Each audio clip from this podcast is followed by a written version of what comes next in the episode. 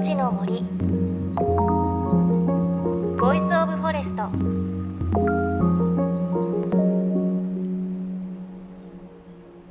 おはようございます。高橋真理恵です。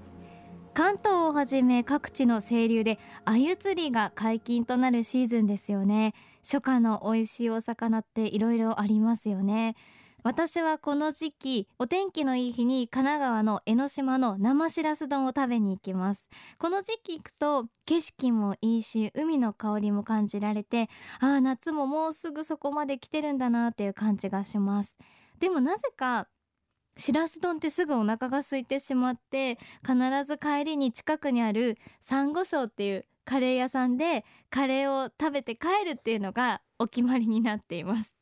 皆さんはどうでしょうか？初夏の美味しいお魚食べたでしょうか？さあ JFN38 曲を結んでお送りします。命の森 Voice of Forest。この番組は森の長城プロジェクトをはじめ全国に広がる植林活動や自然保護の取り組みにスポットを当てるプログラムです。各分野の森の賢人たちの声に耳を傾け森と共存する生き方を考えていきます。さて今週は前回の続きです。宮城県気仙沼市の NPO 法人森は海の恋人の理事長で牡蠣漁師の畠山重敦さんによるトークイベントの模様をお届けします。森は海の恋人は森を育てることが豊かな海を育てることにつながるという考えのもと植林活動や子どもたちへの環境教育に取り組んでいます。また東日本大震災後は震災によって大きく変化した地元モーネ湾の生物生態系の調査も行っています。こうした活動の新たな拠点として4月に完成したのがモーネ森里海研究所。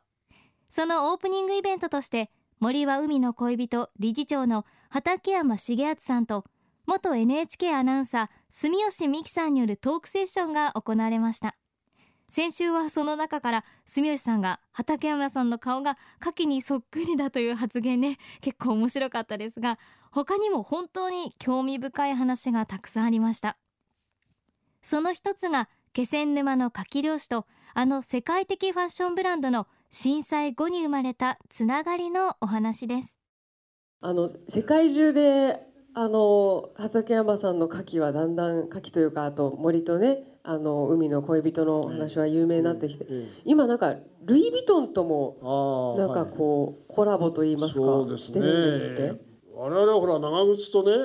やっぱりカッパの世界だからファッションの世界と一番はかけ離れてるわけじゃないですか。で怪しいと言ったんですよね。怪しい。怪しいって。ええ、まあフランスのそのなんか貴族の会社だと最初から思ってた。で歴史を調べてみたらこれ全然違うんですよ。うんあの大体ねルイ・ヴィトンの「ヴィトン」っていう名前はねドイツ語系のフランス語で石頭っていう意味だそうですよ。へえ。頑固な職人というイメージですよ。石頭のルイさんだったんですね。意味頭、ええ、意味だそうですよ。そしたらそこはもう生活が厳しいところだからね初代のルイはですね13歳の時にまあちょっと、えー、お母さんが亡くなってですねママ母が来てその人にいじめられたとかいろんなことがあって。で実家はね製材所をやってたんですねちっちゃい、えー、それでそこで家にいられなくなって13歳で家出するわけですよ、はい、でパリへ行ったわけですよ。で何をじゃあ仕事につまりデッチ奉公でねそしたらですね当時のフランスは女性のファッションこの服ですねこれを仕立てると白木の木箱に入れて届けるっていうことになってた、はい。で木箱を作る職人がすごい大事な仕事だった、えー、それで製材所の息子だからそこへ行って木を知ってるからしかも石頭だから頑固な、ね、職人魂であっという間にですね木箱作りのマイスターになるわけですよ、えー、それで独立するわけですね、はい、そしたら旅行ブームが来ていろんな今度トランクですね作らなきゃいけないね。でトランクを作り始めたんです。でトラン当時のトランクはね雨漏りがしないようにこの上がねこう斜めになってたんですね。雨がもらえー、でもこれ重ねられないですよね。それを平らにしてしかも水がね入らないようなでもトランクの枠は全部木ですよ。ブナとか奈良とか、えー、木だったんですね。で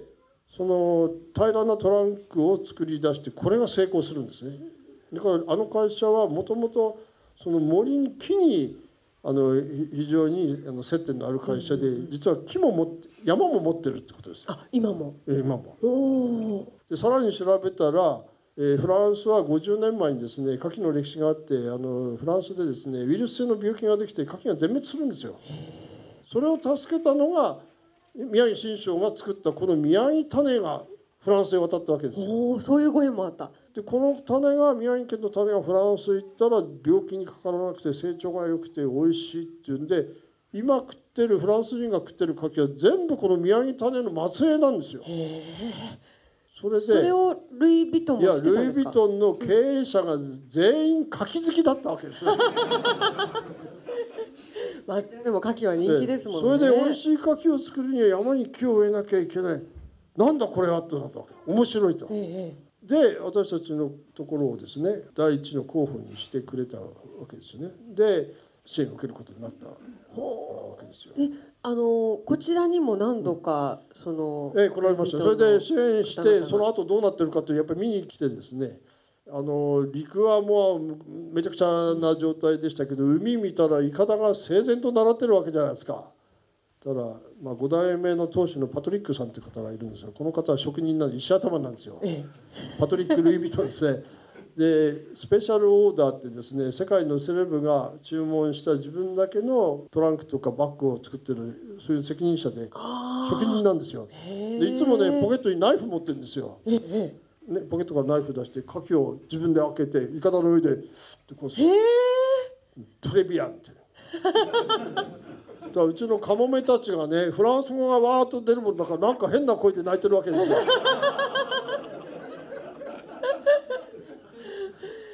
いやそれで喜んでくれてえそれからでもう一つアイデアをこうひらめかせていてねで実はあの私たちは今その何人かの人たちとその一人一人ではとにかく仕事を復活させるのは難しいからね。まあ協業みたいな形でグループを作ってるわけですよね。それからこの地区モーネ地区はもともと牡蠣をやってた人がいっぱいいてですねほとんど家流されて仮設住宅にこういるでしょ？でその方々に手伝ってもらってる。1年間本当にこうよくあの働いてくれましたんでね。ルイ・ヴィトンで売ってるもので一番我々が買えるようなものは何だろうと思って行ったら、ネッカチーフなんですよね。それ以上のものはなかなか買えないわけですよ。それをねみんなにちょっとプレゼントしてたわけだ。それでここからがアイデア勝負ですよ。ええでルイ・ヴィトンの CEO なんて偉い偉い方が来た時にカッパ着て長靴履いてるうちのムキ子っていう柿むきのむむき娘ってムキ子って言うんですよ。でも70ぐらいの人もムキ子なんですよ。その方々の首にルイ・ヴィトンのネッカチーフをみんなに巻いてもらったの。えええで私が通訳を通してね。で働く者にこそルイ・ヴィトンは似合うって通訳してもらった。おおでうーって。泣いてました。泣いてたね。だからそれで支援を2年間延長しましょうっていう。すごい。ですねや畠山っぱりねルイ・ヴィトンのだからヴィトンって石頭っていうね大体意味でしかも先祖150年前の先祖は本当に貧しいその森のね製材所の息子からこう頑張ってきた会社じゃないですか。だから今までだったらなんかルイ・ヴィトンのあんなのにチャラチャラしたもの持ってるあの野郎ってこう思ってたんだけどいいもう全然見方が違いましたね。変わった。変わった。もうあれ堂々と持っていいもんですよルイ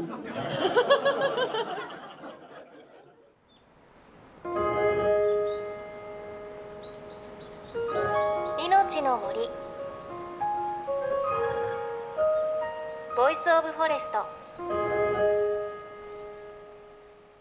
命の森 Voice of Forest。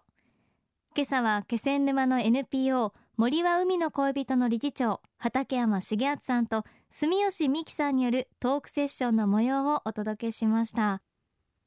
こうしてルイ・ヴィトンによる支援で気仙沼舞根湾は牡蠣養殖再生向け大きな前進を果たすことができました。そしてルイ・ヴィトンの5代目当主パトリック・ルイ・ヴィトンさんのお話ありましたが自分でねナイフで牡蠣を開けて食べちゃうって驚きですよね。なんか勝手なイメージですけれどフランス人の人はこう綺麗なレストランでムール貝とかをね白ワインで食べるそんなイメージありますがこうナイフで牡蠣をつるんって食べてトレビアンって言ってたのすごくなんかいいなと思いますね。でフランスの牡蠣は宮城の牡蠣の子孫というのもすごく縁を感じます。ビトンも牡蠣漁師さんも同じように仕事にひたむきなものづくりの人たちなんですよね。畠山さんもルイ・ヴィトンも同じように森を育てる活動をしているということであの重敦さんの最後のお話にもありましたけれど確かにこういうヴィトンの歴史とかその森に関わっているっていうお話を聞くとちょっとブランドを見る目も変わってきますね。さあそして番組ではあなたの身近な森についてメッセージお待ちしています。メッセージは番組ウェブサイトからお寄せください。来週は森の長城プロジェクトによる植樹祭の模様をお伝えします。命の森 Voice of Forest。お相手は高橋真理恵でした。命の森。の森。ボイスオブフォレスト。